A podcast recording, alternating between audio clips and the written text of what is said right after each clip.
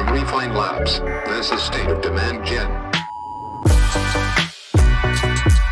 What's up, everyone? Great to have you here. Welcome. Uh, this event will be featuring our awesome friend, the legendary marketer Gaetano DiNardi. So we're just waiting for him to uh, to arrive. He's known to be fashionably late, so we're going to give him a couple minutes. And in the meantime, I am going to uh, talk to you and maybe facilitate some questions. So if you all are thinking we're going to have some time here, the the we got a couple of awesome topics. One is and it's something that I've learned a lot from is by doing some direct to consumer marketing and then taking those learnings and then translating them into B2B is something that Gaetano has done in the reverse B2B and then he's gone to direct to consumer and he's going to share with us what we've learned because there is a lot of stuff that happens in direct to consumer that there is to learn in B2B because B2B is in their own little ecosystem doing a bunch of this stuff that doesn't make sense, like building trade show booths and running content syndication. I just got an e- I just got a note from someone from a very large enterprise organization with a screenshot from customers and customers complaining because they're running content syndication and then they're following up with content syndication leads. And the leads are like, I didn't sign up for this. This is ridiculous. Why are you doing this to me? And all you're doing is just like creating metrics and annoying potential your market. So uh, looking forward to. Oh, he's here. What's up, G? Let's get you in here. Hey, man. How are you? Hey, long time no see. How, where are you at? You in Miami? Yeah, yeah, down in Florida, living the dream, man. Yeah, yeah. I'm uh, I'm in Boston currently, but I've been in Austin, Texas for like almost three months now, living the dream as well. amazing, amazing. How you liking it? It's great, man. Cool. You should come by sometime. We can hang out. Yeah, yeah. You know, I, I've never been to Austin, and Oh man, yeah, I've got a lot of incentive to be there. So love it. we'll do it. All right. Well, I'm looking forward to getting into this.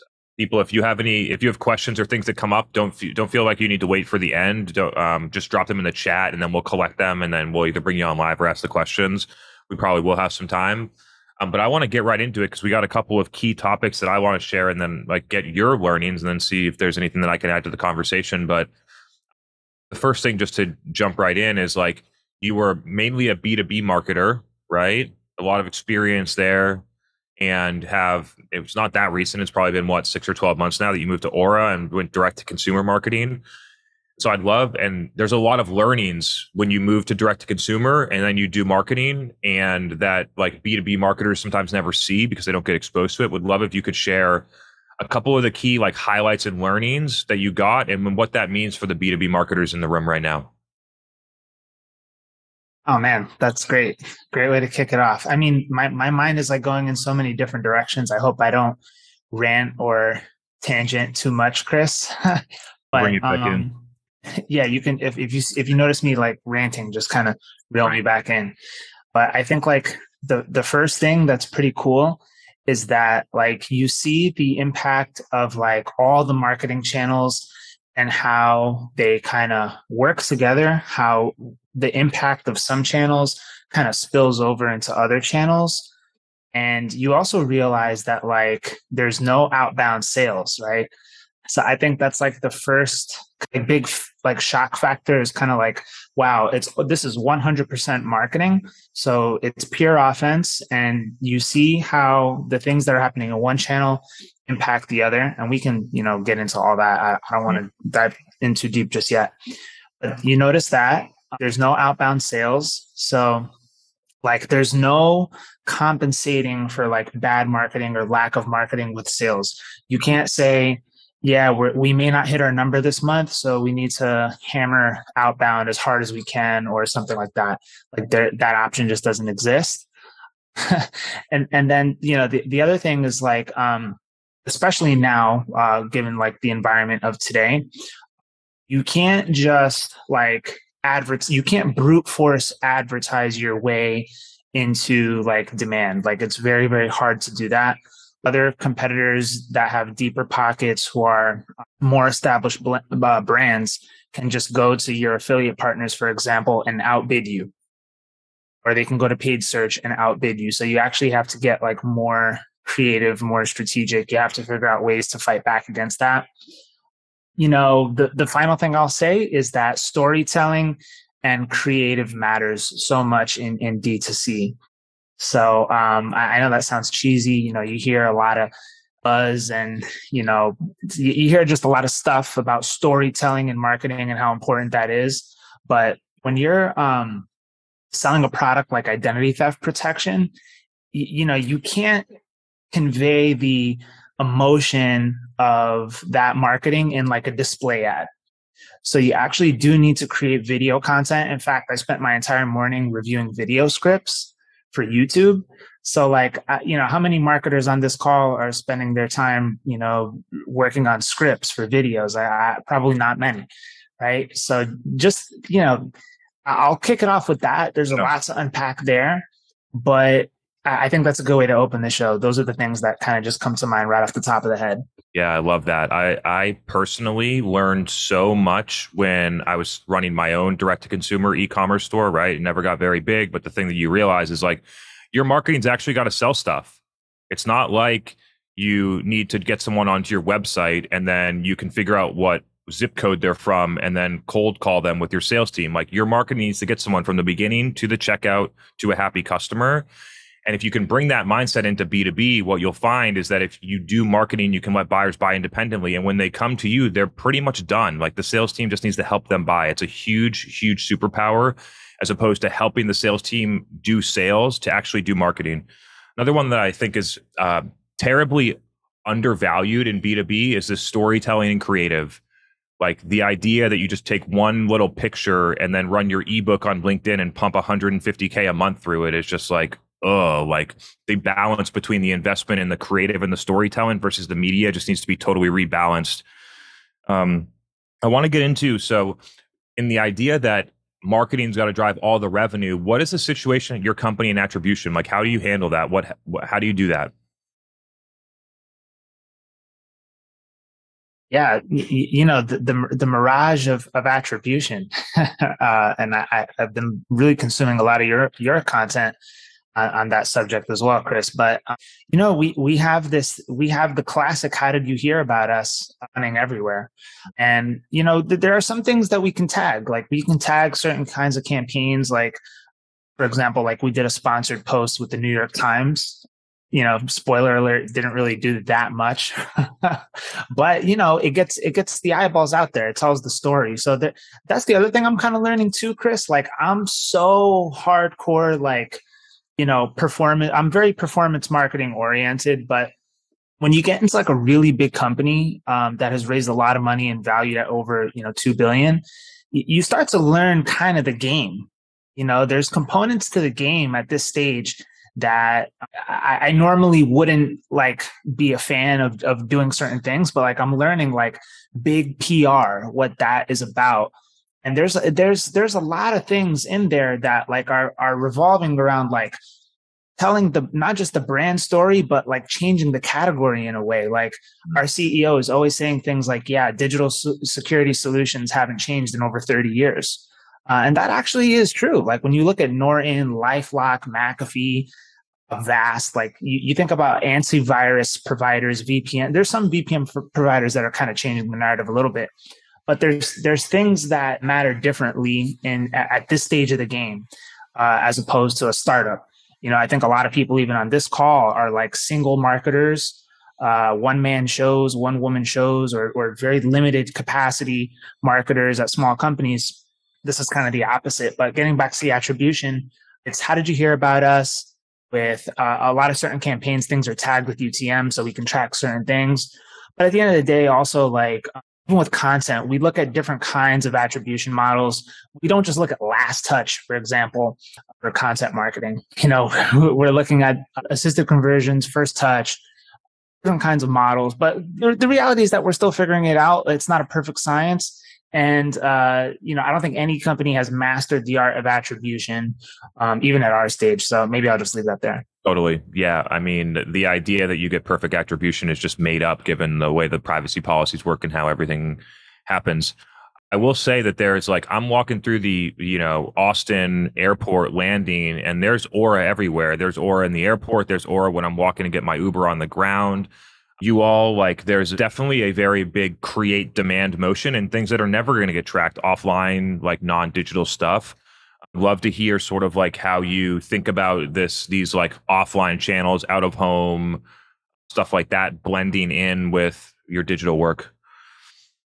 What you're seeing in Austin is actually like a continuation move of something in, in D2C that you, uh, you know you might not hear in B2B is something called activations. So we did an activation at South by Southwest, and what you're seeing at that, you know, at Austin Airport, for example, and various other Uber pickup spots and you know localized ads in Austin are a continuation of that South by Southwest event. You know, and we, we even just did the View. We had the the president and, and COO of our company on the View, and so like that drove like a massive, massive spike in branded traffic and signups for last week. And, and you know, and and this kind of goes into an, another thing, Chris, right? Like a lot of a lot of marketers might see like a, a, decline one week from the previous week and just miss that like yeah it was something like the view that drove an abnormally high week or some kind of event that drove an abnormally high week and it doesn't mean that this week is bad it just means that something happened recently that drove abnormally high performance in one week so um yeah i guess like getting back to like some of those things that are untrackable like we have the problem of like not being as well known as Norton and LifeLock and maybe not even being as trustworthy because we're not seen as much. So like, you know, they're doing things like direct TV, late night infomercials, stuff like that. And they're also doing like some very, very expensive brand marketing campaigns. So we're trying to figure out how do we get the best use of our dollars without just like blowing our whole, you know, budget on on the most uh kind of default predictable moves. So we're just thinking smarter about it, trying to be more localized, looking at our web analytics, seeing where where are some of those pockets of traffic, how can we double down on that? That's kind of how we're thinking about it. Talk me through the activation. I think this one is fascinating because this is like the DTC version of field marketing, right? Like the activation. So I'd love to hear more because I think that there's a lot to learn. Like the B2B field marketing is very sales oriented, very like let's network so that we can figure out how to get a meeting afterwards type of deal. Like I imagine that your activation over South by Southwest was a little bit different. Would love to hear what B2B marketers could learn from that. Yeah, ours is not sales oriented at all. It's pure content creation, it's pure narrative storytelling. And we have like our CEO driving a lot of it. He's so good at telling our story and you know delivering the narrative.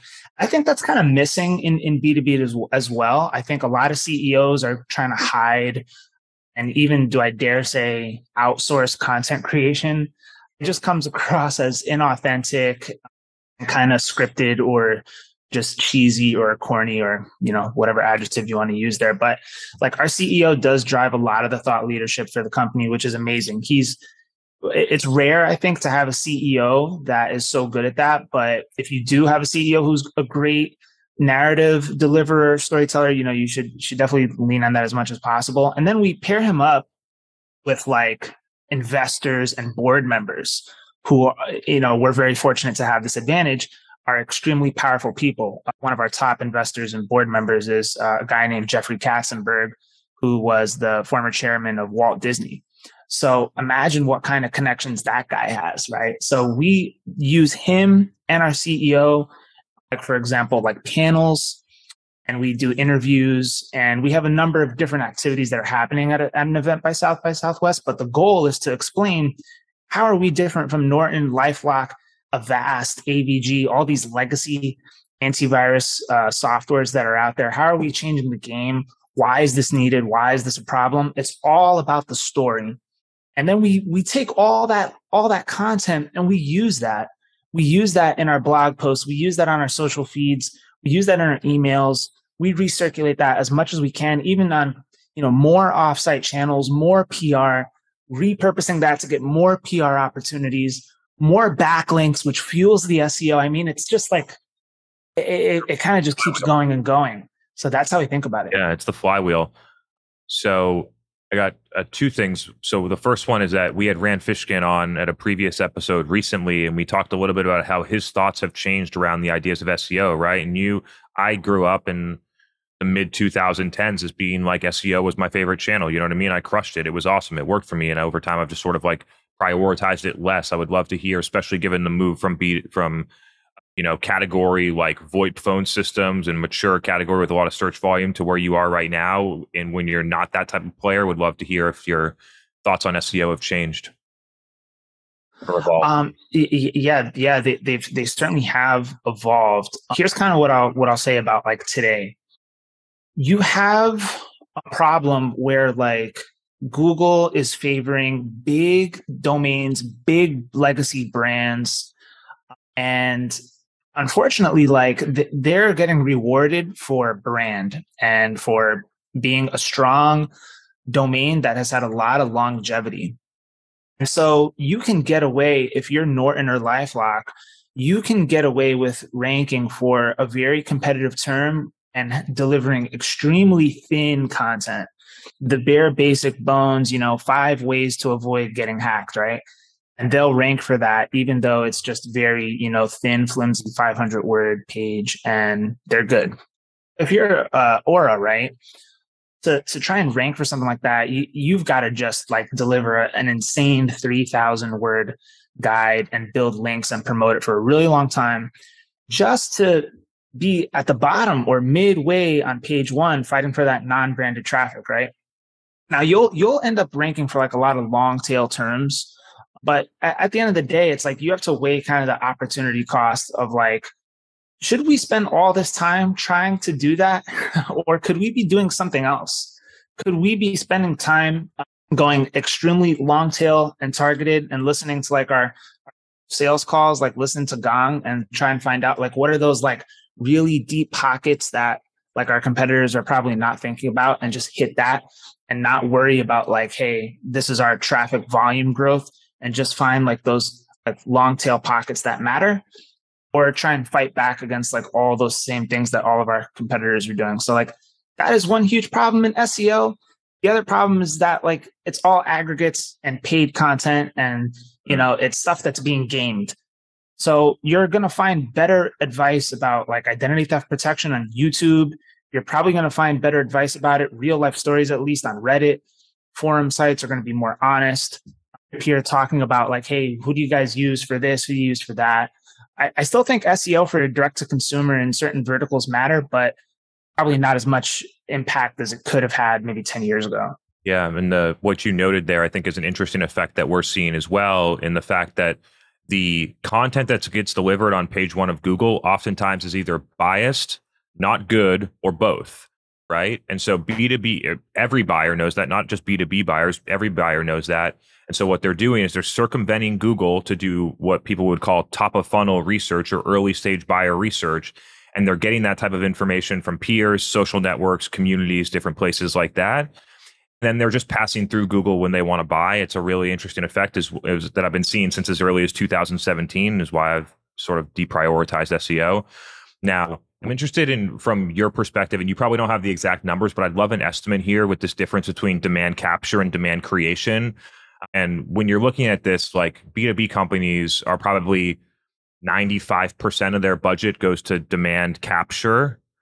And we'd love to hear what you estimate the split is at your company from either a resources or time investment standpoint. Yeah, I mean we're we're certainly not 95% demand capture. I mean if if we did that, we we you know, we'd be dead ducks. We'd be sitting in the water and, and we'd be drowning. When you got big competitors, it's a losing game. It, it's a losing game. I mean, aside from the budgetary stuff, like this is really the first time I've been pushed myself to think more visionary, like to think more. I've I've always been against kind of like calling your category or calling your product not the thing that it is.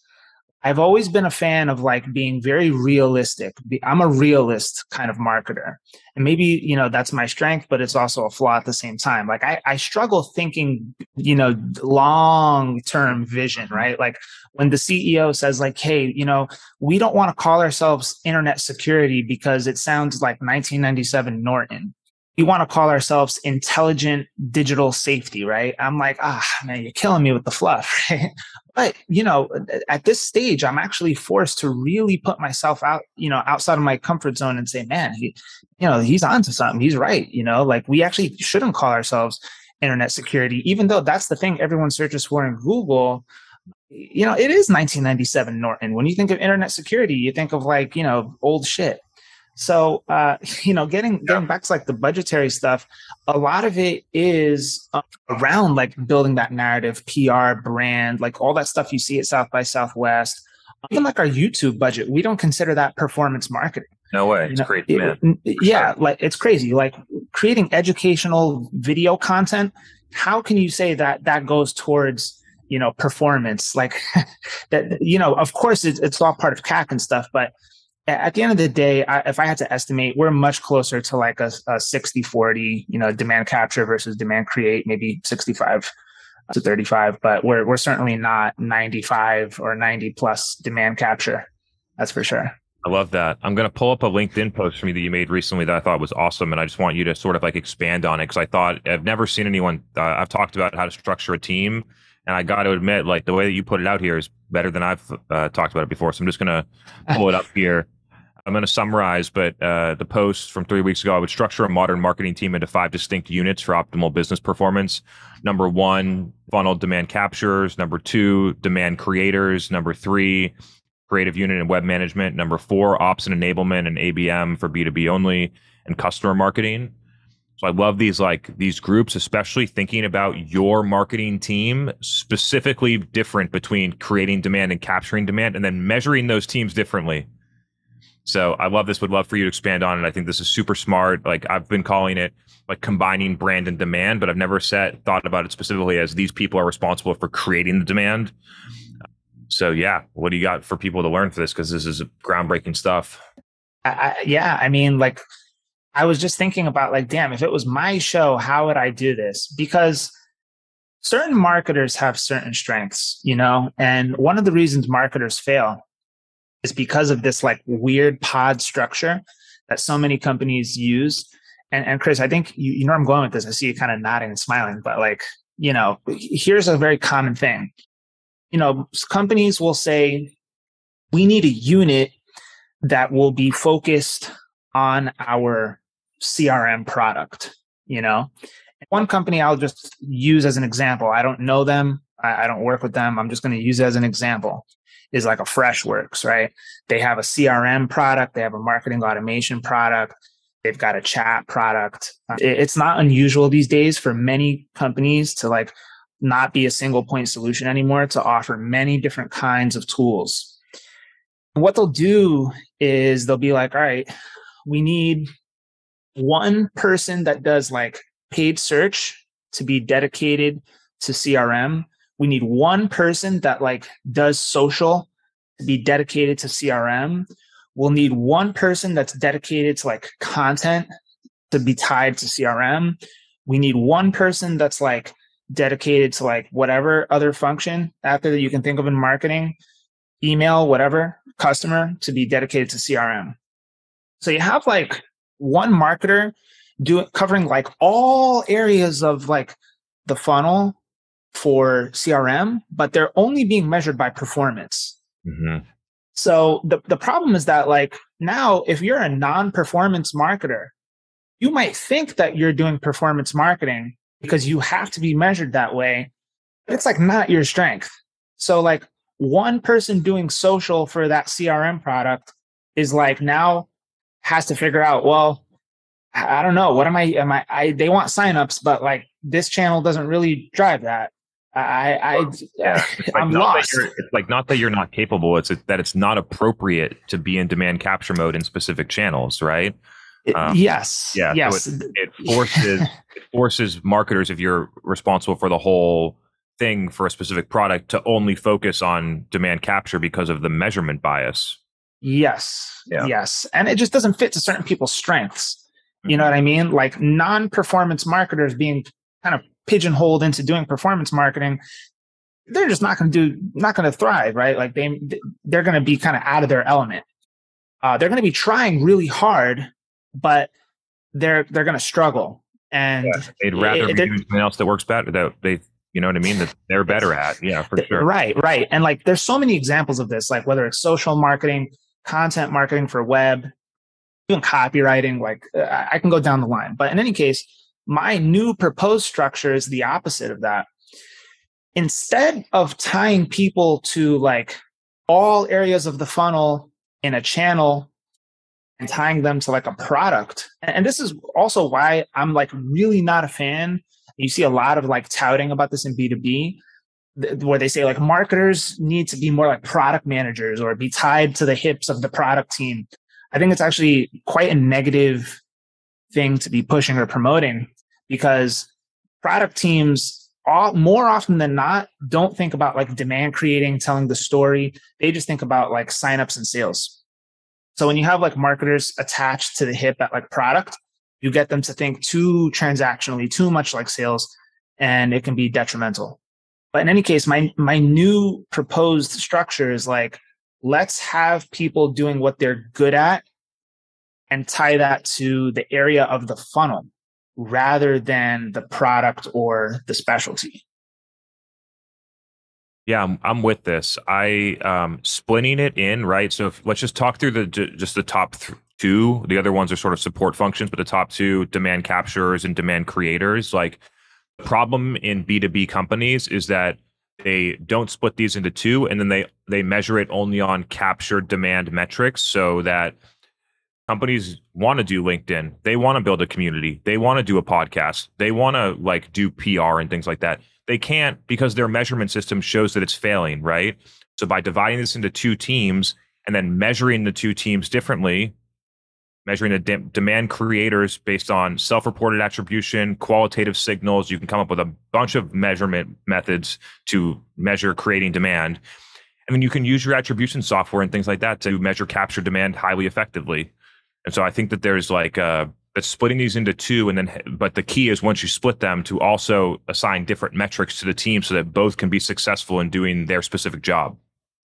Nailed it man. And i think the linkedin eh, like social marketing is a great is maybe the best example of this. Unless you have a powerhouse linkedin marketer who is an all-in-one encompassing you know tactician and mastermind strategist that can split these campaigns appropriately, can communicate how each should be measured and why, and knows the creative styles, the content styles that should be working for each. It's gonna. I think it's gonna be very, very difficult to find somebody that that can do that. Um, I think like SEO, for example, um, you can separate this out by like keyword bucketing. Like there are some very obvious like bottom of funnel terms that like could be kind of measured like performance those are often like branded terms, right? So, like for example, Aura versus LifeLock. you know, there's a lot of demand because that is the area of the funnel that that intent is for. So, like you can go down the line for each channel and like how this differentiates or or would be measured differently. You know, there's there's so many examples that we could pull apart, but like to your point, Chris, it's like you know measuring the person that's supposed to be creating engagement like performance marketing is just you know the one of the top reasons why like marketers are ripping their hair out today and like why marketing programs are just not doing well. Yeah and why b2b marketing is known as very boring right?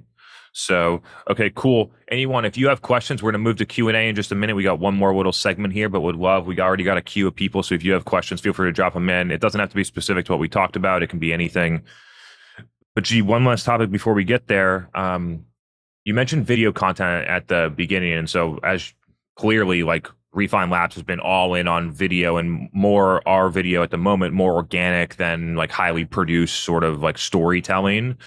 Nonetheless, I think video content is like, especially when you think about distribution on social networks, like is absolutely paramount and and effective today. So, would love to from the Nextiva B two B to Aura DTC, like there's got to be massive differences in how those two organizations thought about video content, the amount they invested, the volume they produced at, the types of videos that they created.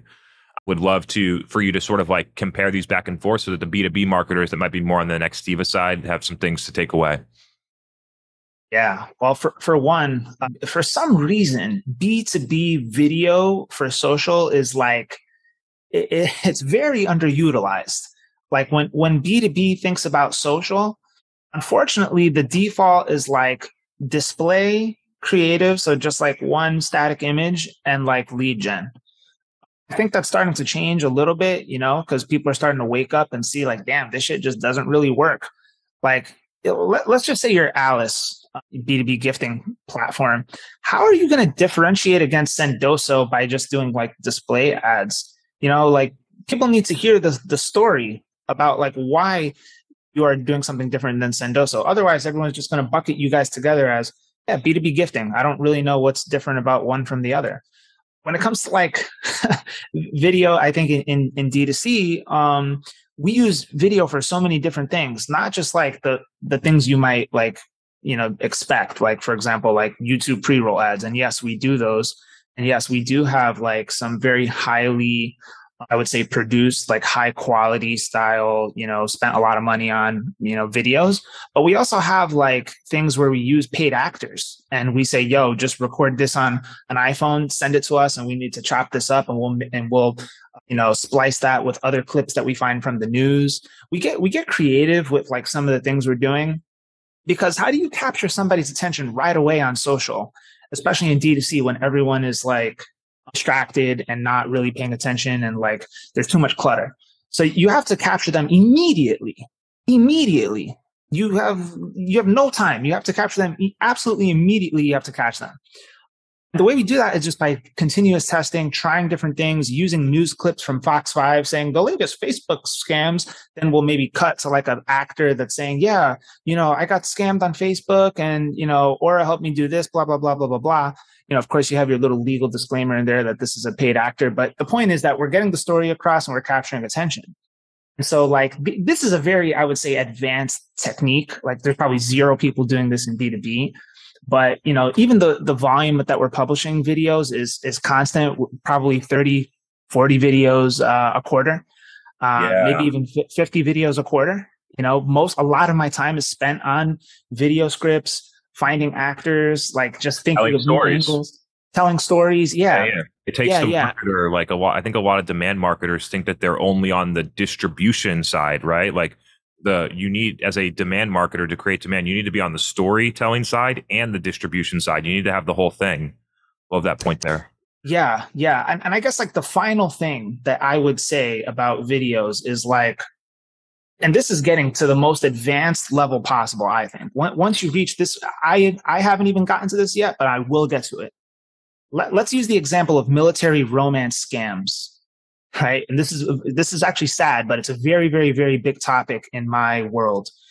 And you know we produced a very in-depth guide on military romance scams. We're distributing it. It's getting a lot of engagement. We look at time on page you know see if that's this is like six seven minutes time on page. Damn this is hitting right?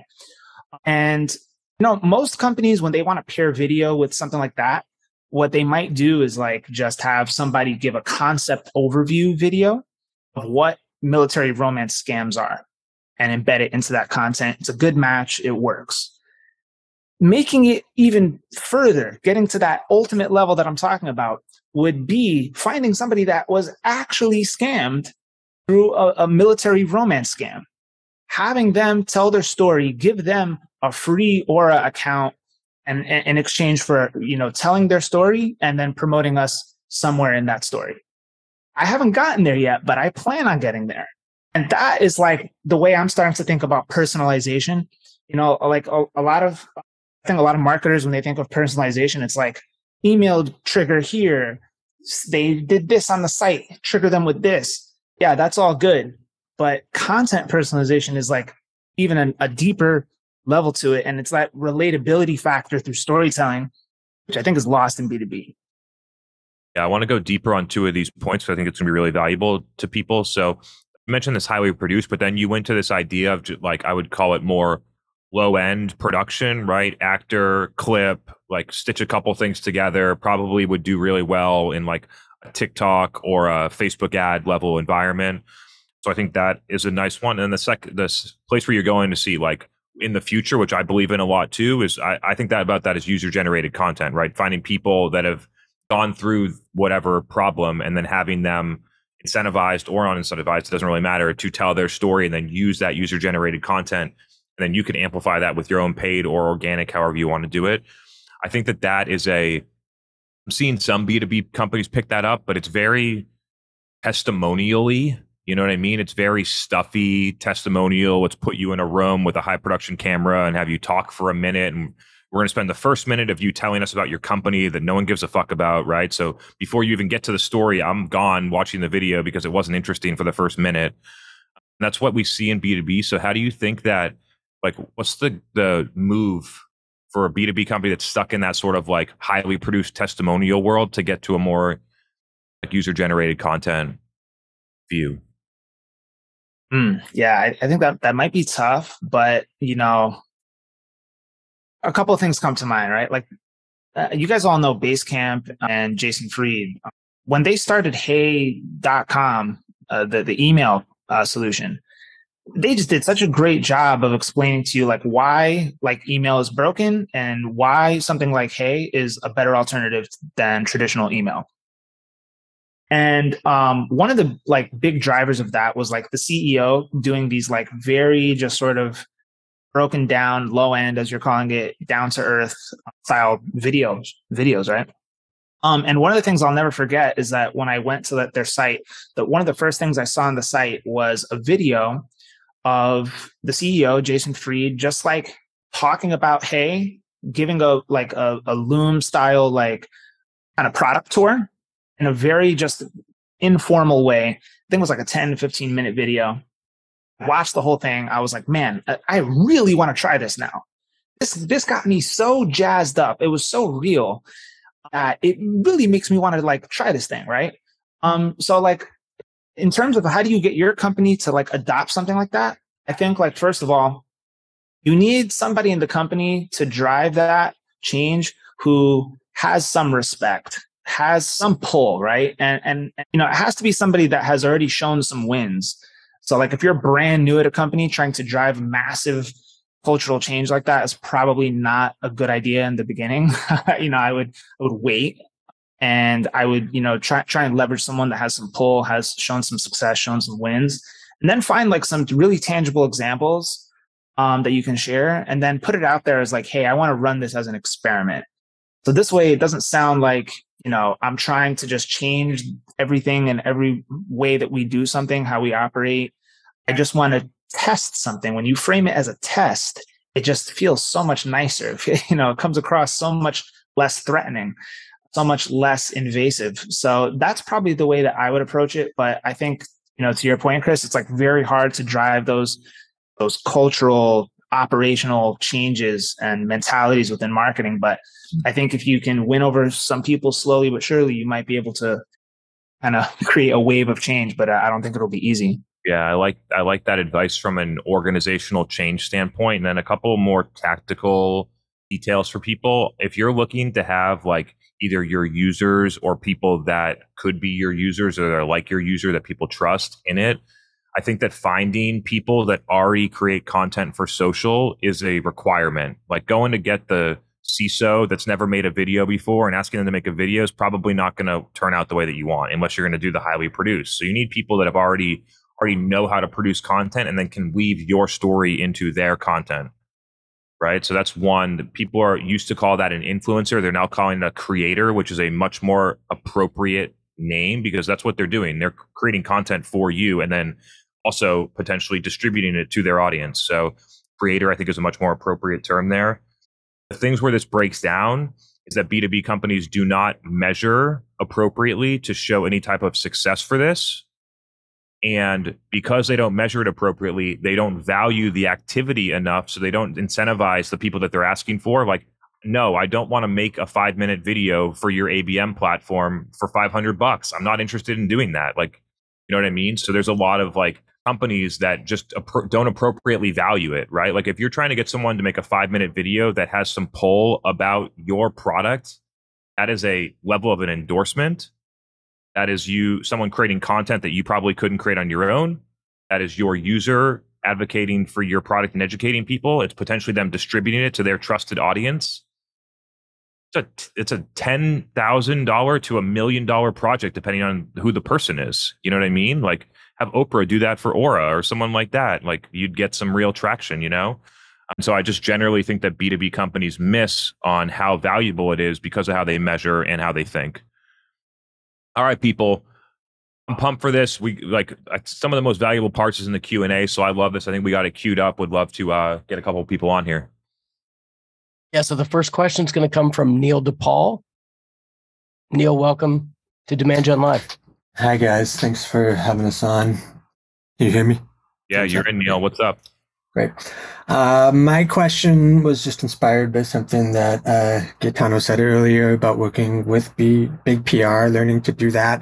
PR just tends to be one of those budget line items that is always there as I get deeper and deeper into the business and care more and more about how every function works. Um, I've started to over time think about what would I do w- with the PR contract when I inherit one? Do I keep it? How would I put it to work for the way that I think that things should work. So, uh, Gaetano and Chris, um, I would love to know how you guys think about it, uh, how it fits into your models, um, and the way you see things working kind of going into the future.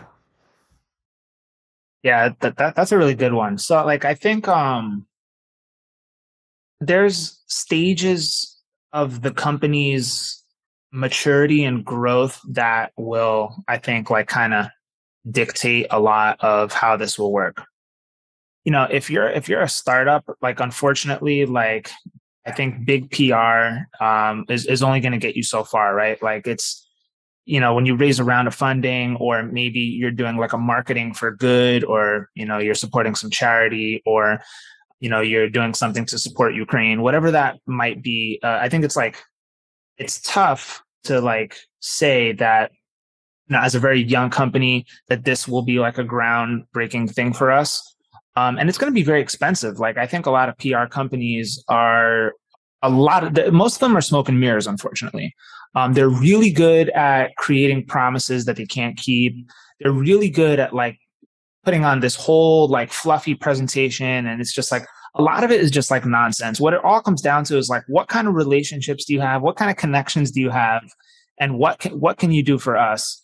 and like you have to i think you also have to be careful about like their rebuttals and their reasoning for like why they can't get you certain results like they might say things like oh you know the product doesn't whatever or yeah there's there's just not much of a story here or you know whatever kind of they're going to give you a lot of excuses as to why they, they they can't get results but i don't know. I'm i'm like a big skeptic uh, at you know leveraging pr is like a big growth driver from like a young company perspective. But i think as you get more mature uh, as a company and i think this is really like series c and d and beyond big style pr can you know have a, a pretty big impact. And, and depending on the category you're in as well i mean it can really i think like help with a number of things. It can help with the narrative. It can help with the storytelling. It can help you kind of differentiate yourself in, in a cluttered or stale category. But it can also help like facilitate website growth, website authority, give you that like sort of like branded association with a thing. So like we're we've worked really hard to get Aura associated with like identity theft protection and online, you know, safety, right? Um, if you're a young company, you you may not need that yet. So that's just kind of my off the cuff thoughts, Chris. I don't know about you. Yeah. Um, so here's how we've thought about it. Our company's about hundred people, and how we thought about it up until now. And then it'll probably you just sort of got like the big co version from Gaetano, and I'll kind of talk about the more early earlier stage or smaller. So in my experience, there are like there are prerequisites to even considering PR that you should have in your business should have a clear, compelling story that you're bringing to the market about what's the what's the issue and what's your what's your point of view on it. If you don't have something like that, you like going to do PR about how you raised a round of funding or how you whatever. I don't think it's going to be that valuable. Like it just isn't. It's not. It's not a good enough story. The second thing is you need to be able to produce content that communicates that story consistently and with relevance, right? So that you need to be able to communicate that story. And the third one that I think is actually picking up that Gaetano mentioned earlier is like you sort of I'm not sure if you need it, but I think it's highly beneficial to have some level of an evangelist in your company that is communicating that story outwardly. Then, once you have those prerequisites in place, in my opinion, like the old way would go out to a PR firm and then try and work to the PR places and like convince them to put you in there. And in my experience, you should rock on your owned channels. So LinkedIn, podcasts, places like that. When you rock on those channels, then you get inbound to like, hey, do you want to come on my podcast, which is a form of PR, right? being a guest on someone else's podcast is definitely a form of PR. So you're an earned PR. So you get that through the earned, right? And then after that, people are like, hey, I want to write an article about you in Forbes. I want to um, have you come on this television show and talk about this problem. Can you come on CNBC and do this? So I've always I've thought about it in the reverse that most people think about it. People think, oh, we're going to go out and get PR, and I'm saying no. I'm going to create stories that people want, and PR is going to come to me. Yeah, uh, man, you, you nailed it. Uh, you know, th- something that comes to mind. Said you, you said, Chris, like you need a compelling story, you need an angle. Like I think uh, where a lot of companies miss the mark is they just say like, "Hey, you know, we have this much revenue, we need to be in TechCrunch, mm-hmm. or we reached some milestone, we need to be in like TechCrunch or like Wall Street Journal. Like we we need to be in there. Just get us in there somehow." Right? And you know, the reality is that you're probably not worthy of being in there. You probably don't have anything newsworthy going on at the company. Um, you, you probably don't have anything exciting to talk about. One reason Nextiva, my, my previous company, got into TechCrunch is because we reached the milestone of 250 million in annual revenue being bootstrapped, being unfunded, the CEO put up his own money like 20 years ago to start the company, and like that was it. There was zero outside investment. Now that is whoa, okay, there's something there. So that was easy for for us to maneuver. But a lot of companies don't have that luxury. So like in in many cases, Chris, like what you're saying, uh, especially if you're a younger company, you're better off just kind of like trying to do as much of this on your own. Meaning, don't aim for Wall Street Journal, but you know if you see some website talking about the top 20 list of sales tools and you're not on there, yeah, try and get on those lists, right? Like that's a much lower level of doing PR, but at least you're still getting out there. You're still getting some traction in the market. You're being seen, right? So I would go with those kind of more strap up your boots and, and hit the ground running on your own rather than paying some company 30K to try and get you into TechCrunch. And even if they do miraculously get you in there, you know, it won't be worth the 30K. Right on. Let's see if we can get one or two more in here. All right. Next up, we got Matthew Chanella. Hey, what's up, guys? How y'all doing? hey, Gaetano. First off, happy that you're back in the states, man. Following your journey, and uh, really, really happy to see you back here. I got a question about your uh, DTC experience compared to B2B. I'm curious of what's the one thing you've done in DTC that you never did in B, uh, B2B that you've enjoyed the most. That's a great one, man. I would say that there's two things that come to mind like immediately. One is like the ability to really play a significant role controlling of the revenue outcome through the website. So like because you're not playing the SDR to AE handoff, you're you're not kind of you're not you're not in these meetings with sales to talk about like lead readiness. There's no leads, there's no intent data modeling, nothing like that you can just like really get into the analytics and the behavior of the checkout flow and you can experiment with that endlessly across many different flows coming from many different traffic sources like that is like so so valuable. The other thing that's really interesting about b2b that doesn't really happen as much and chris we, we kind of missed this one it might be worth just bringing it up real quick is like b2bs do like really shitty personas that like are not usable or not really worthwhile or not really valuable. Whereas like in D2C, uh, particularly, or like we go deep on customer research, like insanely deep. Like we actually even get to the point where we do uh, user research that makes them say, build your own landing page with these modules. Because in my mind, I'm constantly questioning what we're doing on landing pages is this too bloated or it's not enough information? Should this go here? Should this go here? Do people resonate more with this or with that? And you're not going to get the full picture with just like looking at like cost per acquisition, cost per click. The, yeah. Yeah. The classic, classic sales performance marketing metrics that you get from Google ads.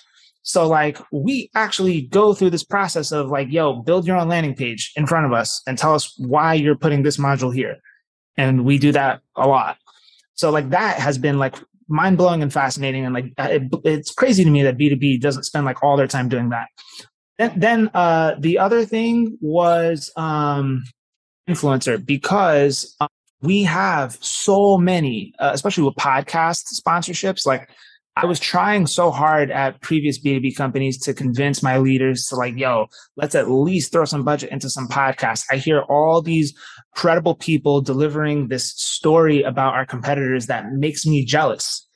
You know, I want to do some of this stuff and like I just couldn't get the I, I just couldn't get the buy-in in some of these cases, but it, it was definitely the influencer podcast sponsorship move. I think like audio advertising is very, very underrated and powerful avenue that in B2B is just kind of forgotten about.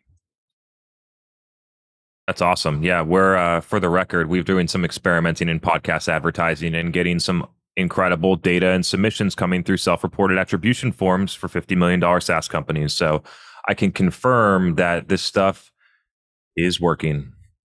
Cool. Thanks, everyone. This has been another session. We do this every first Thursday of every month. So the next one, I think we might be canceling because it'll fall like right around the 4th of July. So stay tuned for the details on that. Also, if you're here, this will the recording will go live on YouTube and the podcast tomorrow. So look out for that. And uh, love having you all here. G, appreciate your insights as always. It's crazy if you look back. We've been doing this stuff now for more than two years together. So shout out to that. Yeah. Uh, would love to do another live podcast at some point, either in Austin or Boston. So we can get that scheduled sometime this summer and meet up. Austin, for sure. Yeah, let's do it. Yeah, done. Thanks, everyone. Right. Hope you have a great rest of your week and a great weekend, and we'll see you back soon.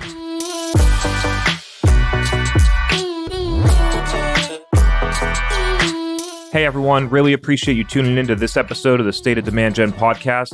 And I just wanted to take a second to say to all of the listeners out there, we just crossed over 40,000 listeners across the world to this podcast. And so, super grateful and super happy that for all of you, really appreciate you tuning in, attending the live events, engaging on the LinkedIn content, and now watching us get started up and engaging on YouTube and TikTok. And so, Thank you, thank you, thank you to all of you. And if you haven't already, if you've gotten value from the podcast, I would really appreciate if you could go to Apple Podcasts in the review section of this podcast and leave a quick review or a rating. It would mean a lot to me. Thank you very much, and we'll see you for the next episode.